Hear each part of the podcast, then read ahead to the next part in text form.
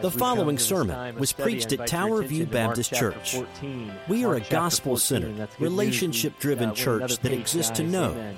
grow And in, share, and serve Jesus Christ. Track this morning, We do are all this for the glory of God. A month early. For more about us, please check So out our website at Halloween time, instead of Thanksgiving time, you're really keeping track. www.towerviewkc.com. So, uh, I know there are different. Uh, well, you don't bet, but there's different guesses as to when this will end. And Mark 14 is a good start that we're in the right direction. So you turn there to Mark 14. That's page 851 of your blue Pew Bible this morning.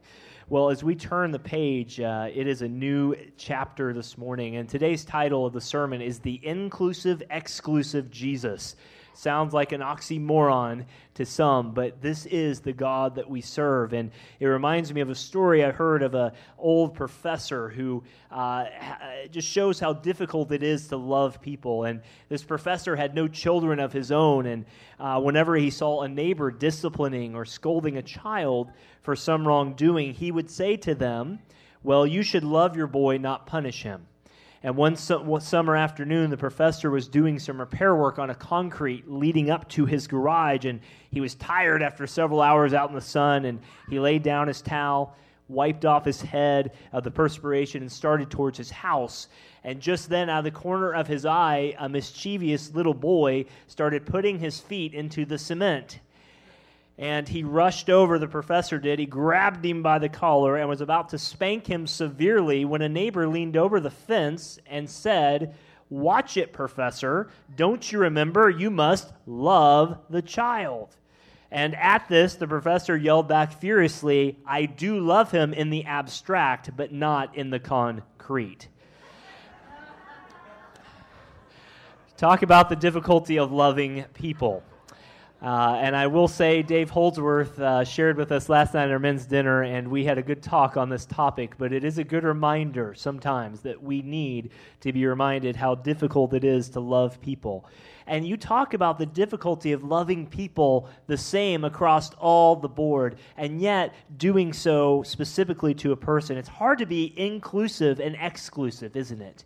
And Jay uh, Gresham Ma- Machen, one of the old dead guys, said, A Christianity that is tolerant of all religions is just no Christianity at all. It's hard to tolerate being intolerant. It's hard to be intolerant to be tolerate, tolerant. Does that make any sense to you? So, how does God do this? How does God handle this? Well, there is a tolerance that Jesus will not tolerate. The world preaches a tolerance of many viewpoints, but we assert absolute truth that is exclusive. If Jesus is not the only way to heaven, then he's no way to heaven. The risen Lord is either exclusively a monopoly as the access to the Father, or he's not. But then, how can God also say, All who will come to me will come to me? How can this God of all be in- exclusive? There's one way to heaven, but at the same time, y'all come on down, whoever wants to come down. And Luke 11:23 helps solve this, makes sense of this, and it says it'll be on the screen as well. The one who is not being with me is against me, and the one who is not gathering with me scatters. You see, because the Christ we have is polarizing. He divides into two groups of people. There are two groups of people who will acknowledge him. There are some who, by God's grace, the, the more they grow, the more they know, the more they learn of him, they love him all the more. But there's another group of people, the more they know him, the more they learn about him, the more they hate him. They don't want anything to do with him. But no one is the same towards Christ. Because they they being the second group mainly the world looks at that and says well if god loves all people why is jesus the only way to heaven? If god loves all people then why is this god doing this? So this morning as we look at three little short episodes how can god be so exclusive so polarizing? How can he also be so inclusive? How can he take this rip, uh, these, these rebel sinners and do all this stuff and what does this mean for us the big idea today, the big idea if you're with us today, is just simply the, the thesis of the whole thing, the, the rifle shot is this, is we must champion church, both the exclusiveness of Jesus, he's the only way to heaven, but also his inclusiveness. Because this is the struggle that makes Jesus so irresistibly compelling to all who know him. I mean, did you ever think about that? I mean, how can he do that? How can he have everyone who wants to come to him, but also the same way say, I'm the only way you can come? Because when I was in college, I was told that every way is a way up the mountain and all roads lead to Rome, right? You've heard those phrases before, maybe? Not that old song, She'll be coming around the mountain when she comes. Well, that's how a lot of people view religion. But how do we today acknowledge this? But this is still the same of people today. There are people who are drawn closer to Christ, and there are people who are repelled away from Christ. And no one will walk away without making a decision. There is no neutral ground. Either you are drawn to Him or you're driven away by him. Either you're going to crown him or you're going to crucify him. Either you're going to hail him as king or you're going to nail him up as a fake king. Those are the options. Yet the same God who said, I'm the only way to heaven, said, All who ever will may come. May I ask you this morning, are you being drawn to Christ closer and closer? Does his exclusivity, his one way to heaven, warm your heart or does it make it cold? Does the fact that God says, let everyone come, even those people who, who are different than you, even those people who, who, who may believe a little bit different, but when they come to Christ are in the same fold, he is a polarizing Christ. So today I want to look at this, this exclusive, inclusive nature of Jesus in four real life responses. And I am on a kick with this. I am sorry if you hate alliteration, all right? Uh, it is all C's today. We had all A's the last three weeks. I apologize in advance. We have one head nod. The rest of y'all, you just have to deal with it, all right? Four real life crises that happen response wise to the exclusiveness of Christ and the inclusiveness of Christ. We're going to see people with conspiracies. We're going to see Judas and all his gang get together to go against Jesus. We're also going to see celebration that when, that when we see Jesus and what he came to do, we're going to see celebration and giving of life. But we're also going to see Jesus cause conflict, even among people who will eventually walk with him. And then finally, in verses nine, 6 to 9, we're going to be seeing the correction that Jesus has. Because once again, Jesus is going to look at someone, in this case, Mary, and he's going to look at her and say, You know what? This woman did more for me and this story will be told throughout all the ages to come. The exclusive, inclusive nature of Christ. If you've been joining us or if it's been a week off, we just went through Mark 13. Here's the sum of it Jesus is coming back. He's coming quickly. He's coming seriously. He's coming literally. He's coming visibly. And no, I do not know the day he's coming back. So just don't even go there. Don't pin the tail on the donkey or the date. Just let it be and God is coming back, and Jesus is entering the final days of his life, the Wednesday of the final day of his life. Let's join together in standing, if you're able this morning, uh, to read God's word together, if you are able to honor his word. This morning, Mark 14, 1 through 11, the exclusive, inclusive Christ, and the responses that people had. Verse 1 says, in, in Mark writing, It was now two days before the Passover of the Feast of Unleavened Bread and the chief priests and the scribes were seeking how to arrest him by stealth and kill him, for they said, Not during the feast, lest there be an uproar or an uprising from the people. Verse 3 And while he was at Bethany in the house of Simon the leper, as he was reclining at the table, a woman with an alabaster flask of ointment came with pure nard, very costly, and she broke the flask and poured it over his head. There were some who said to themselves indignantly or angrily or upsettedly, if that's a word, Why was the anointment wasted like that? For this anointment could have been sold for more than 300 denarii and given to the poor. And they scolded her. But, verse 6, Jesus said, Leave her alone. Why do you trouble her? She has done a beautiful thing to me, for you always have the poor with you, and whenever you want, you can do good to them, for them but you will not always have me. Verse 8 She has done what she could. She has anointed my body beforehand for burial. And truly I say to you, wherever the gospel is proclaimed in the whole world, what she has done will be told in memory of her. Verse 10 Then Judas Iscariot, who was one of the twelve, went to the chief priests in order to betray him to them. And when they heard it, they were glad and promised to give him money. And he sought an opportunity to betray him. Christ has exclusively made his claims known that he is the only way to heaven. He's exclusively made his, his ways known. He's not bending to the religious establishment, yet he said that all can come to him. based on that message, you're going to see four real responses of what happens when we believe this Jesus for who he is. Let's pray together as we start this morning. Father, thank you so much for this time we have to be. Your, your son, Father, is polarizing. We either are for him or we are against him. We can't walk the picket fence between two bulldogs. We can't be Switzerland in World War II or whatever else it may be. We have to make a choice. Father, I thank you that, as far as I know, the majority of the people in this room have made the choice by your grace, by your leading, through your Spirit, that the scales have fallen off to believe in the name of Jesus Christ. Father, we thank you for this. Father, we pray that by your grace you give us wisdom this morning. May we see these real life responses to who you are in our own lives and how to handle them as we go forward. Father, we pray these things in Jesus' name. And God's people said, Amen. Guys, you may be seated. Thank you so much. Well, the first response I want you to see are the conspiracies, and you're going to notice this as Amy puts it up. We're, we're actually jumping from verses 1 to 2 to 10 and 11 as we do. And I want to remind you, too, this is the Wednesday of the Passion Week. Two days before Jesus is going to be hung on a cross is when this man uh, and these episodes happen, or at least the conspiracies happen. And Jesus himself is going to be doing this very thing. And you notice there in verse 1, it tells us that this is going to be during the Passover. You may recall that Passover is probably, arguably, the biggest event in the Jewish holiday calendar. Uh, the other things that they would come to Jerusalem for were, were the Feast of the Tabernacles and uh, the Pentecost. But now, right now, it is the time of the Passover.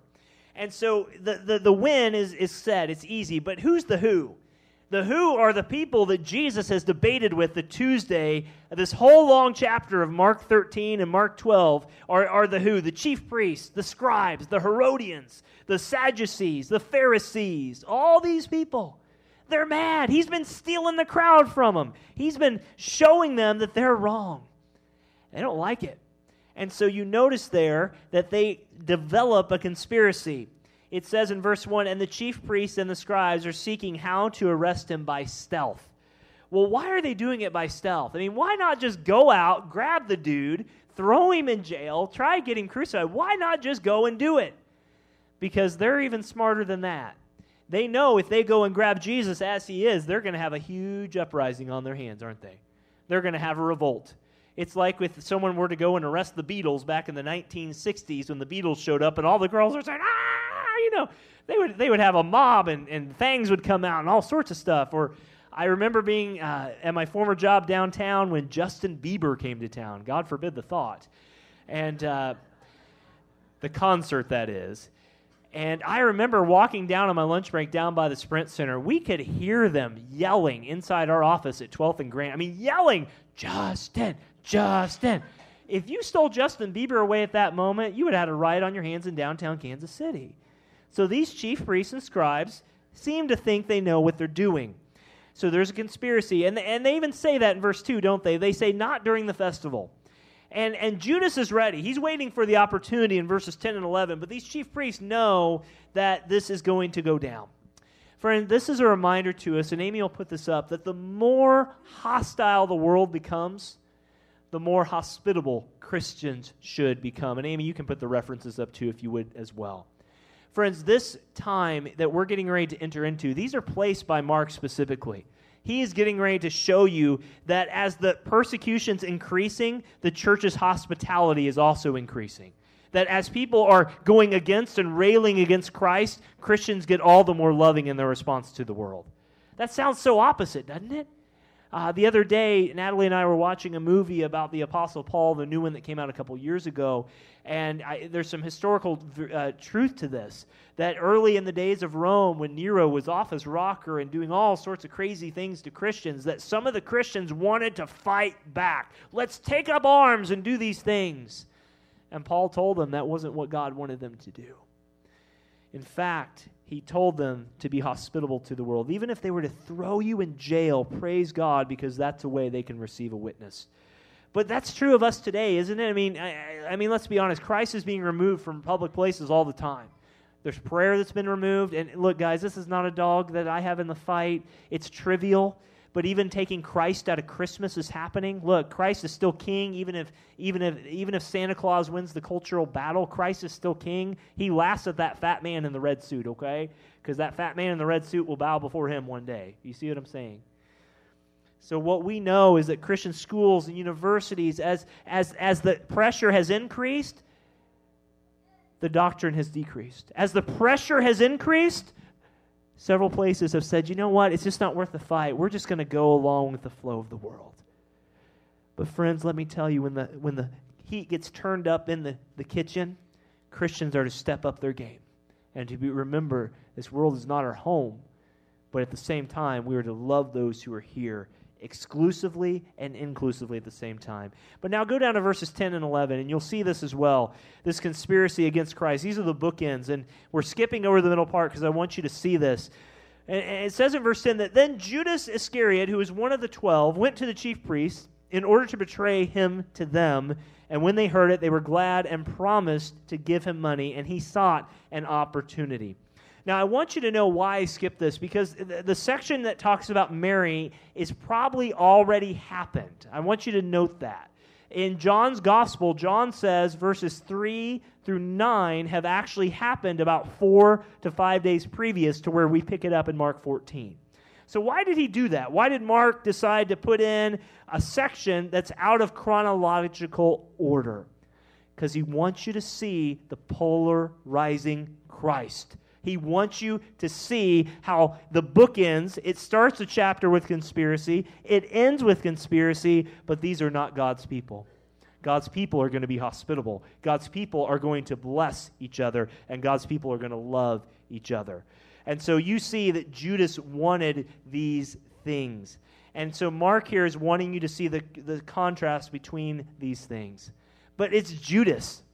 Judas is called a thief. He's called a liar. And Judas is going to be up in the episode in just a minute. But Judas is always seeking more money, isn't he? Some people come to Christ just to get money. In third world countries, some converts to Christ are not really converts, they're just looking for the opportunity to be blessed by the missionary organization that comes their way. And the same happens here in a church building. We'll get knocks on the door, and you know our new phone number 816 368 1330. You got that down yet?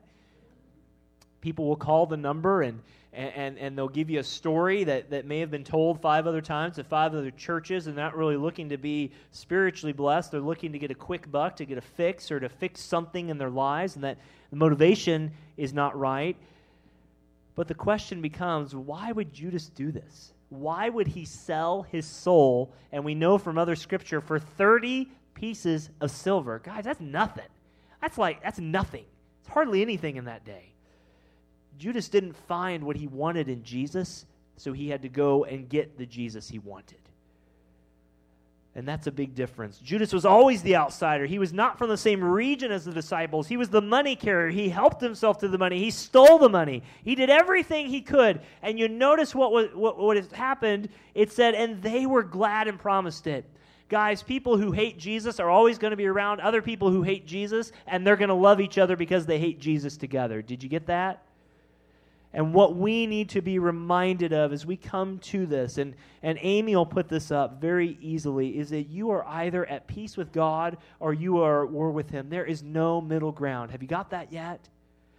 That you either love Him or you hate Him, you adore Him or you abhor Him. There's no middle ground. We're either on the Lord's side or we're on the devil's side. And that sounds funny, but if you are not in Jesus, you're not serving God, you're serving Satan and His will. There's no neutrality. And Mary is going to give all her money away so Jesus will be blessed. And they're giving a little money away and they hope to be blessed. Do you see the difference of what Christ causes in people? That old phrase, the same sun that melts the snow, hardens the clay, is true here. The same sun, Jesus, that melts some hearts, hardens other hearts. And wouldn't you know, wouldn't you know, there's no middle ground no middle ground. And before all of us were saved, can I tell you, before we forget, we would have done the exact same thing to Jesus had we had the opportunity. Well, not me. I was a pretty good kid. Maybe. But in God's eyes, you were as lost as lost could be. Guys, if you had the opportunity, if we had the opportunity to take out Jesus when we were in Jesus' day, we would have signed up for it in a heartbeat. Why? Because we wanted nothing to do with Jesus until he opened our eyes to believe in Jesus, right? There are none who are good, no, not one. Romans 3 says there are none who seek after God, no, not anyone. But outside of God's grace, we know nothing, but praise God, we do. And that's the first response. They are doing what non Christian people do. They're sinning, they're sinning, they're sinning, and they see no problem with it. Don't be afraid to let non Christians know they have sinned, but don't be surprised that they do sin. There's a big difference. But I want you to see the second response. Go back to verse 3. I want you to see the celebration. I love this part. Go to verse go to go to the real response here. Go to verse 3 and see what Mary does. How do we know it's Mary? Your Bible doesn't say that. John 12 tells us. But and and while he was at Bethany, remember Mark Mark is inserting uh, something that's already happened. This has happened probably the Friday or Saturday before Jesus, uh, before we pick it up in Mark 14. So, and while he was in Bethany at the house of Simon the leper, leper, he was reclining at the table, and a woman came up with an alabaster flask of ointment of pure nard, very costly, and she broke the flask and poured it over his head. All right. What a contrast, didn't it? What a contrast. While he was at Bethany, Bethany's two miles away from Jerusalem, and he's in the home of Simon the leper. Now, now I want you to stop and think about this. This is reason for celebration number one. Simon the leper is no longer Simon the leper, but he's still called Simon the leper. If he was a leper, he would have been out in the leper colony, right? Husbands, it's kind of like when you're in the doghouse, you're in the doghouse, right? That doesn't change just because you want to change the name, you're still there. But God had changed him physically, and now he has been changed also spiritually. What a blessing. Let me give you assumption number one. We assume that he has been saved. We don't know that, but we assume by his hospitality that he has been saved by Jesus. The other question that comes in is this the father of Mary, Martha, and Lazarus? Because before in John 11, Jesus brought forth Lazarus. You remember that story? Jesus brought forth Lazarus. So is this the father of all these three? Maybe. We really don't know. But one thing we do know is he's hospitable to these people coming. He believes Jesus for who he is. And in came a woman. A woman. And not only was this any woman, this was Mary. This was the same Mary who was busy at Jesus' feet. You remember this? This is the same Mary when Martha was in the kitchen busily preparing. And Martha gets mad at Mary and says, Why aren't you helping me with the kitchen duty, cleanup duty, man? Get in here. This is the same one who was at the feet of Jesus while Mar- Martha cooked.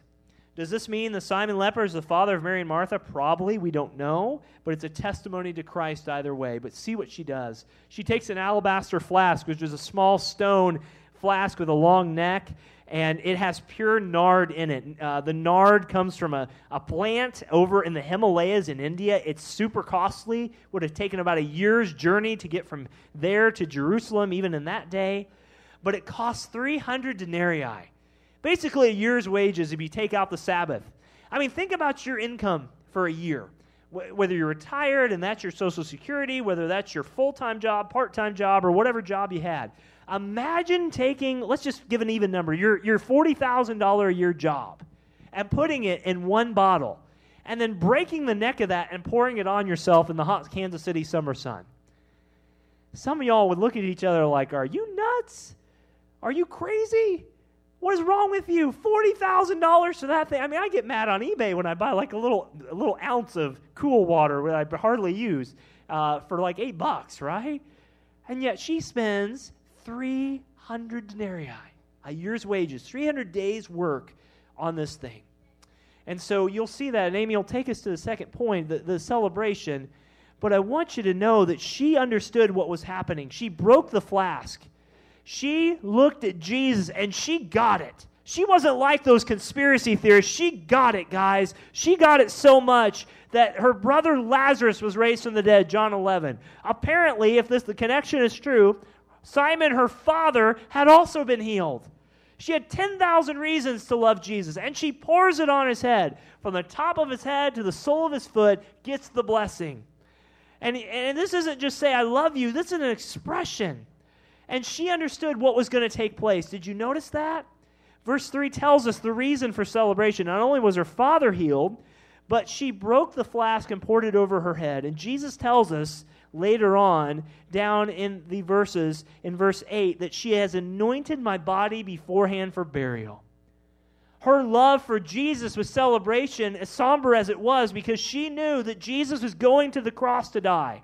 And this is real Christianity.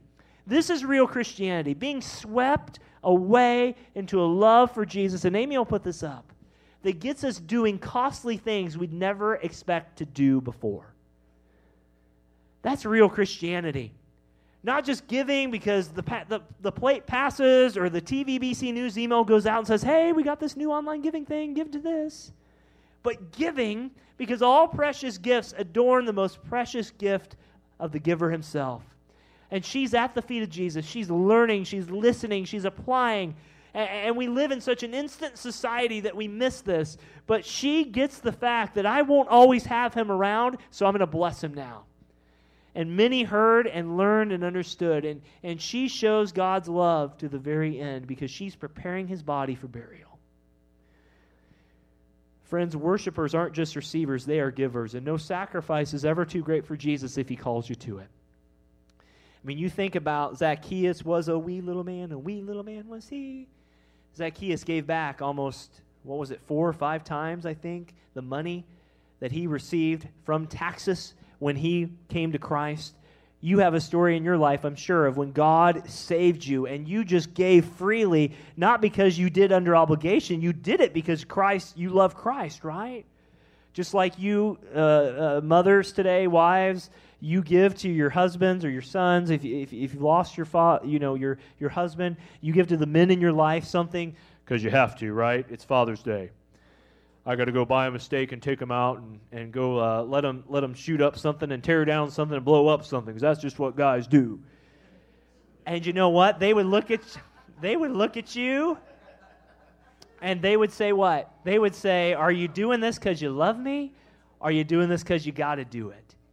Ladies, just like when when and I've shared this before, just like when your guy comes home from a long trip and he gives you a big smooch and gives you those flowers and you and you feel like gone with the wind and you know that feeling. And you look around and you say where did that come from? Well here in the manual of a good husband it says on page 142 i'm supposed to do that after i come home from a trip. You'd be slapped silly and sent out the door to the same door you just came in.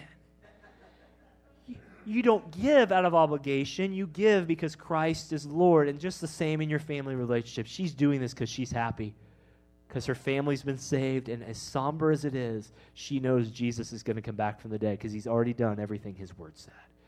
That's what a real life response of Jesus does in people's hearts. Let's go to number three. Not only conspiracies, not only celebration, but I want you to see this, and this is going to be Judas. I want you to see the conflict. I want you to get this. Look back at verse 4 and 5. So, so Mary celebrates somberly with a year's worth of stuff, and there were some who said to themselves indignantly, I want you to know the sum here, according to the other Gospels, is led by Judas. Judas is the ringleader here. In other Gospels, we're putting this together, and, and, and, and it's basically Judas. There were some who said to themselves angrily, indignantly, Why was this ointment wasted? We could have sold it for 300 denarii and given it to the poor. This has never happened in churches like this before. Why did we spend money to go on that mission trip? We could have repaired that light bulb up there. Why did we do this? Why did we do that? Friends, the cost didn't matter. It wasn't about the cost, it was about the motivation behind the cost. That Jesus is worth everything, therefore, we're going to give it. Now, I want you to see here that some were indignant. These were the disciples. They, uh, they were led by Judas. They weren't hot about the fact that he was doing this very thing. And if Judas saw this and being the treasurer, this was just money he couldn't line his pockets with. This was money he couldn't take home to the bank. 1 Timothy 6 reminds us that love of money is the root, not of all evil. I think the better translation is the root of all kinds of evil. And he says it's been wasted. What a waste of money. How dare you use that money in that way? You didn't consult me. I'm the treasurer, Jesus. Mary didn't come to me. This is not right. And he riles up the other disciples. He gets him to go in line. Might have been sold for 300 denarii. This guy needs an Academy Award, man. He's playing the game. He doesn't care about the poor, he cares about Judas. He is as phony as a $3 bill. He doesn't care. And those who are not converted are in the church. And let me remind you guys this can happen in any church anywhere. Don't assume just because someone is a card carrying member of Tower View Baptist Church or any church that they are saved. Church membership doesn't save you any more than being a cow makes you quack like a duck. So, what do we do with the Judases in our church? How should we handle this? And, and Jesus is going to speak to this in a minute. Well, let me just give you five things, and let me just be very clear here. Uh, Brother Dave, I don't mean to mention it twice in a sermon, but our, our mutual friend Jim Elliff, I've had this tucked away in my computer for a long time. These five things, these are not original to me. Jim Elliff, a brother pastor here in, in Kansas City, brother associational pastor, wrote a thing a long time ago because in our in our Southern Baptist Convention we have 16 million people on the rolls at churches. And on any given Sunday about 3 million will show up in a church. And this can also be statistically backed up. But when there's a major decision to be made, those people who never come to church, you know what they end up doing?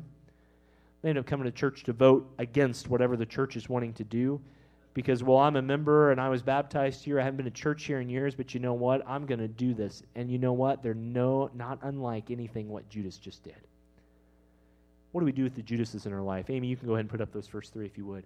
First thing we need to do with Judases in our church is we must preach and teach about unsaved church membership. Let me be super, super clear. I don't care how long you've walked in a church, you can be as unsaved as Judas was when he brought up the conspiracy. We need to teach and preach that just because you're a member of any church, you are not necessarily saved. Second thing we need to do is we need to address those who fail to gather corporately to serve, know, grow, and share. Do you know the only thing we're told of in Scripture to do more and more until Jesus returns is to gather together? Isn't that fun? We're to gather together. And friends, let me remind us that the most important thing, let me, I've said this before, but it, it bears repeating. You can serve all week till you're blue in the face, but if you are missing, if there's not a good reason for you not to be here, you're walking in sin because God says to assemble together. Well, Pastor, you're just saying that because you get paid by the bills and you collect the offering and, and the attendant. No, I really care for your soul more than I care for my paycheck. I hope you know that. We desire you here as often as you can be. Look, you're going to travel, you're going to get sick. Brother Nelson, here's a classic walking example. Chaplain Nelson, serving in the military, you're going to go on trips for business. We get that's life, we get it. But if you're physically able to be here and you're not here just because you don't want to be here, friend, you're in sin. Does that mean the church hasn't failed you? The pastor hasn't failed you? There's conflict? Sure, let's address those things. But to not assemble together is to go against the very things Jesus did. And you become a Judas quickly because you walk in like you own the place and say, you know what, I hate you're doing this, I hate you're doing that. And everyone looks at you and say, where in the world have you been? Thank you for your opinion, but we care more about your spiritual state. Number three, we need to be careful on the front end of letting people into our church. Whoa. But I thought the church was for everybody, Pastor. Friends, it's for those who have repented and believed in Jesus Christ and trusted Him alone, the exclusive Savior, and it's inclusive for all who've been baptized in His name. That's what we believe. And we're Baptists, there has to be a vote, that, that as well. But do you understand that the front door of the church is just as important as the back door? We want to make sure that those coming in have professed Jesus Christ. So let, well, I don't have time to chase it, but I'll plant a seed and we can talk about this sometime. So, why did God allow Judas to be a disciple if he knew that he would be the fall guy one day? I'll let you stew on that for a little bit, but I want you to know it was all part of God's plan. But as a church, we need to remember that the front door is very important. This is why we have a membership class. This is why we have pastoral interviews. This is why we have a congregational vote on every person who becomes a member of our church. Two more things quickly. Go ahead, Amy. You can throw those up. What do we do? Judas is in our church. We must stop giving immediate verbal assurance to people who make professions of faith or respond to invitations. Again, these are not original to me. These are Pastor Jim Elliff, but I think they're worthwhile to share. Uh, you can look him up at Christian Communicators. Type that in Google, Christian Communicators. But friends, this is why we if you walk down the aisle, we're so grateful to receive you, pray with you, counsel with you, but just walking an aisle does not mean you are saved, right? Just more than stepping on a treadmill means you can run uh, a 4-minute mile. Uh, a little side story with that to give illustration. They're, they're trying to break the two-hour rec- two-hour two hours flat for the marathon, which is a 4 minute 34 second times 26.2. There's a video that just got launched last week on YouTube of people trying to run for 10 seconds the pace this guy's trying to run for two hours. And what do they do every time? They fall flat on their face. Just because you walk an aisle, just because you, you, you jump through the hoops, does not mean you are saved. Do you know who tells you who you're saved? The Spirit of God bears witness with my spirit that we are children of God, Romans chapter 8. That's what we know. And finally, we must restore sound doctrine. Friends, we must preach and teach the Word of God to protect against Judases in our church. Is Judas welcome at our church? Yes. Is Judas welcome here? Everybody's welcome here, guys. It's inclusive, but we have to be exclusive. Do you see that?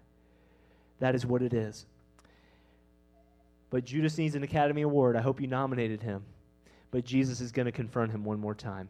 Let's go to the last point, and this will be it for today. Number four, real life responses. You've seen conspiracies, you've seen celebration, you've seen conflict, you've seen all these things, but we need to be reminded Jesus is going to correct, and I want you to see this as we close quickly. Verses 6 through 9, he says this Jesus comes and he says, Leave her alone. In other words, cut it out, guys. Step away. Get back off.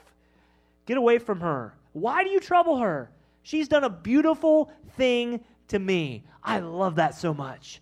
This woman came with a year's salary. She came with all sorts of money. She came with one thing in mind. She wanted to bless Jesus. Everything else was secondary to the primary goal make it about Jesus. It's the most important thing in our lives to do, guys, is to make it about Jesus. We have lots of responsibilities. The most important thing we can do is to love God above all else. And there are times of, uh, in our lives that call us for, to love Christ this way. Mary couldn't do it th- do this any day, but there are moments that he calls us to show extravagant grace to him, and he granted that grace. Verse 7 for, for you always have the poor with me, and you can do good to them. This is why communism will never work, by the way, because you know what? You always have the poor with you. You always will. This is why loving our neighbor goes beyond just simply eh, you know, signing up together for the same political party. You will always have the poor among you until Jesus returns. But he says, You will not always have me. The opportunity will be there to bless the poor. The disciples saw it as a waste of money, but in Mary's eyes, she was preparing the way for this, and Jesus corrects them about that. And I love verse 8. If you're an underliner, this, this, is your, this could be your life verse.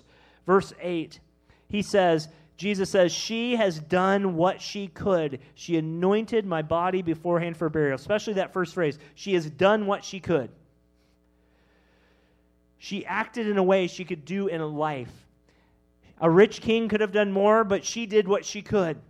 A, you know, a doctor could have fixed his toenails, but she did what she could. She's done what she could. And I thought about this on the way to church this morning. I wish I could somehow change the world right now. Don't you? Don't you wish you could just go in and hit the reset button and say, come on now, guys, get your act together? But I can't. But I, we, you as an individual, we as a church can do what we can. Guys, we can't do every ministry at this church. We can't do a wing here, a wing there, do this, do that. Our church has tried it, it was well intended. We can't do it. But we can do a few things well and do it good. She did what she could. And Jesus smiles on that. Look, if you're if you don't have the same strength you used to have in your life, you know what? That's okay. You do what you can for Jesus. Now, like all things, I need to qualify this. This isn't a call to complacency. Well, Jesus, I did what I could. That bacon was good, but man, I can't go out anymore. Because, whoa, I ate too much for breakfast and I'm not going to serve you anymore. Jesus, this bacon's just too good. That's complacency. Enjoy your bacon, serve Jesus. Or the other side, boy, I got to do everything for Jesus. I got to be this committee, that committee, and woo, woo, woo, woo, woo, woo, and do all those things. There's a middle ground.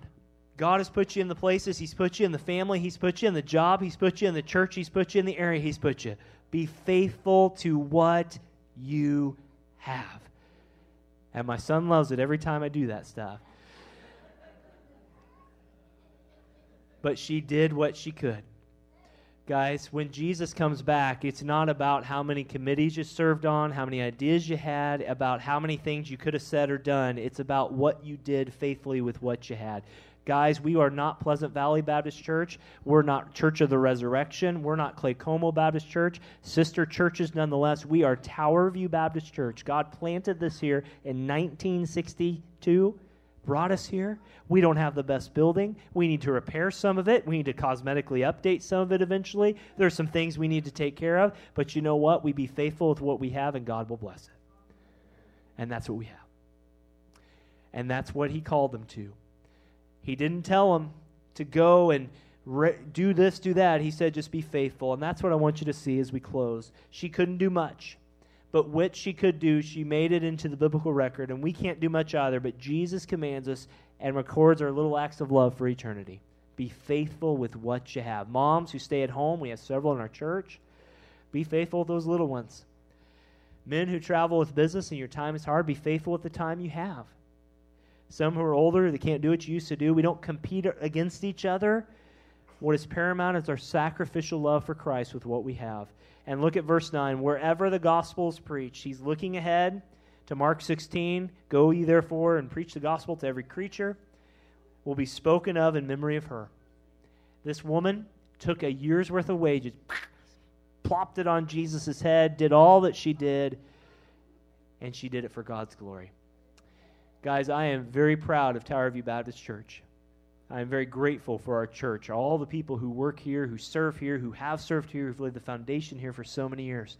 I can't tell you in the years to come, we're going to have the best years ever. We're going to set record attendance, record giving, record this. I don't know. But what I can tell you is, if we are faithful to Christ, we will be as blessed as we ever can be because that's the only place we need to be. And that's what we have. Christ is either going to make you start a conspiracy, he's either going to make you celebrate, he's either going to bring conflict in your life, or he's going to he's going to use correction in your life. I don't know where you're at. But this is the awesome, exclusive, one way to heaven, inclusive God. And I love him because we could never do this ourselves. Let's pray together as we close out today. Father God, as we come before you, we thank you so much for you. Father, we thank you so much for being God, for for being our Lord, for being our Savior, for being our Redeemer. Father, we thank you so much that when we don't have what it takes, Father, you have already given us for all things in life and godliness, Second Peter tells us, to live the life you've called us to live. Yet at the same time, Lord, you told us to go to the nations. Father, for, for some of us here, that's simply praying. We, we physically cannot go like we used to go, and that's okay. Father, whether we're low energy or high energy, whether we're organized or disorganized, may it all be for your glory. Father, I pray for our church because as we serve you, we're going to see these types of reactions from people as we preach the exclusive nature of Christ, yet at the same time, y'all come on in. We'll love you where you are, point you back to Jesus. Father, help us to be faithful, help us to be strong. Father, that's the irresistibleness of who you are, is that you cannot be pinned down Father, you allow us to see some of you, but you're so much more than we could ever think, ask, or imagine. Father, we love you so much. We give you our families today, our churches. We love you so much, Jesus. We pray this in Jesus' name. And God's people said, Amen.